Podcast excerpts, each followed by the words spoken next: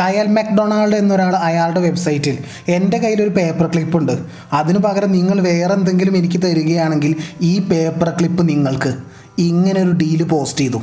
ആ നാടായതുകൊണ്ട് തന്നെ അവരത് ഒരു ഫണ്ണായി എടുത്തിരിക്കാം. ഒരാൾ പേപ്പർ ക്ലിപ്പിന് പകരമായി പേന ഓഫർ ചെയ്തു. മറ്റൊരാൾ പേനയ്ക്ക് പകരം ഡോർ ഹാൻഡിൽ കൊടുത്തു. മറ്റൊരാൾ പോർട്ടബിൾ ബാർബിക്യൂ ഗ്രില്ല് കൊടുത്തിട്ട് ഡോർ ഹാൻഡിൽ വാങ്ങി. പോർട്ടബിൾ ബാർബിക്യൂ പിന്നീട് ജനറേറ്ററുമായി വെച്ചു മാറുന്നു. അങ്ങനെ മാക്ഡൊണാൾഡ് പലതുമായി വെച്ച് മാറിക്കൊണ്ടേയിരുന്നു. ഇടയ്ക്ക് സ്നോ മൊബൈൽ കിട്ടി. അതൊരു ടൂർ ട്രിപ്പുമായി വെച്ച് മാറി. അങ്ങനെ ഒരു പേപ്പർ ക്ലിപ്പിൽ നിന്ന് തുടങ്ങി ഒരുപാട് ഡീലുകൾക്കൊക്കെ അവസാനം അദ്ദേഹം ഒരു വീട് തന്നെ സ്വന്തമായിട്ട് വാങ്ങി. അതാണ് art of deal making rich ആകണമെന്ന് serious ആയി കാണുന്ന ആളാണെങ്കിൽ ഡീൽ മേക്കിംഗ് എന്ന സ്കില്ല് അയാൾക്ക് ഉണ്ടായിരിക്കണം. ഡീൽ മേക്കിംഗ് ഇടപാടുകളിൽ കഴിവുള്ള ആളുകൾ എപ്പോഴും ഫ്ലെക്സിബിൾ ആയിരിക്കും. അവർക്ക് ഉപകാരമുള്ള രീതിയിലേക്ക് സാഹചര്യങ്ങളെ മാറ്റാനുള്ള കഴിവ് അവർക്കുണ്ടാവും. ഇല്ലെങ്കിൽ അവർ സംസാരിച്ചോ പ്രവർത്തിച്ചോ എങ്ങനെയാണെങ്കിലും അവസാനം അവർക്ക് വേണ്ട രീതിയിലേക്ക് അതിനെ മാറ്റും. ഭ്രാന്തമായിട്ട് നെറ്റ്വർക്ക് ചെയ്തിട്ട് ധാരാളം ആളുകളുമായി ബന്ധമുണ്ടാക്കും. ആദ്യം മറ്റൊരാൾക്ക് എന്തു വേണമെന്ന് മനസ്സിലാക്കി അത് കൊടുത്ത് എനിക്ക് വേണ്ടത് നേടുന്ന ഒരു രീതി അവർക്കുണ്ടാവും. അതും അല്ലെങ്കിൽ എനിക്ക് വേണം എന്നുണ്ടെങ്കിൽ ആദ്യം മറ്റൊരു കാര്യം അയാൾക്ക് ഓഫർ ചെയ്ത ശേഷം എനിക്ക് വേണ്ടത് ചോദിക്കും. സമയത്തിനെയും അറിവിനെയും നോളേജിനെയും അവർ ഡീലുകൾക്കായി ഉപയോഗിക്കും. ഇതൊന്നും എനിക്കില്ല എന്ന് ചിന്തിക്കുന്നതിൽ അർത്ഥമില്ല. ഇതൊക്കെ നേടാവുന്നതേ ഉള്ളൂ.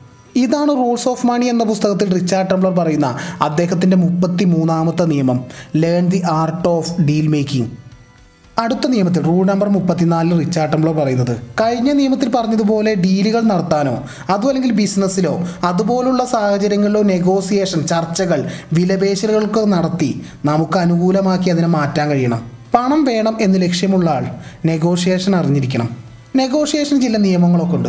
നമ്മളൊരു ഡീലിന് പോകുമ്പോൾ അതിനു മുമ്പ് കഴിയുന്നത്ര നോളേജ് അതിനെക്കുറിച്ച് നമ്മൾ നേടിയിരിക്കണം. നെഗോഷിയേഷന് പോകുന്നതിന് മുമ്പ് ബോട്ടൽ ലൈൻ തീരുമാനിച്ചിട്ട് വേണം പോകാൻ. ആ വിലയിൽ നിന്ന് താഴത്തോട്ട് പോകാൻ പാടില്ല. അങ്ങനെ ഒരു വില തീരുമാനിച്ച് വെക്കണം. എപ്പോഴും എനിക്ക് എന്താണ് വേണ്ടതെന്ന് കൃത്യമായി ഒരു ഗോൾ മനസ്സിലുണ്ടാകണം എന്താണ് എനിക്ക് വേണ്ടതെന്ന് അറിയാതെ നെഗോഷിയേറ്റ് ചെയ്തിട്ട് ഒരു കാര്യമില്ല വില പേശുമ്പോൾ വിൻ ആൻഡ് വിൻ പോളിസി ഉപയോഗിക്കണം. ഞാൻ വിജയിക്കുന്നതിനോടൊപ്പം അവന് നഷ്ടപ്പെടുത്താനും പാടില്ല.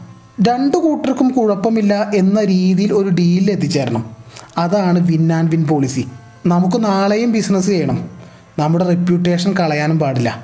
വിലപേശൽ എന്ന് പറയുമ്പോൾ എനിക്ക് ഓർമ്മ വരുന്നത് പാവപ്പെട്ട മനുഷ്യരിൽ നിന്ന് പത്ത് രൂപയ്ക്ക് വേണ്ടി പഴത്തിലോ പച്ചക്കറിയിലോ വിലപേശുന്ന ആ രംഗമാണ് ആ ലാഭിക്കുന്ന പത്ത് രൂപ അത് നമ്മുടെ നഷ്ടമാണ്. അവരുടെ ഒരു നേരത്തിനുള്ള ഭക്ഷണത്തിനുള്ള പൈസയാവും അത്.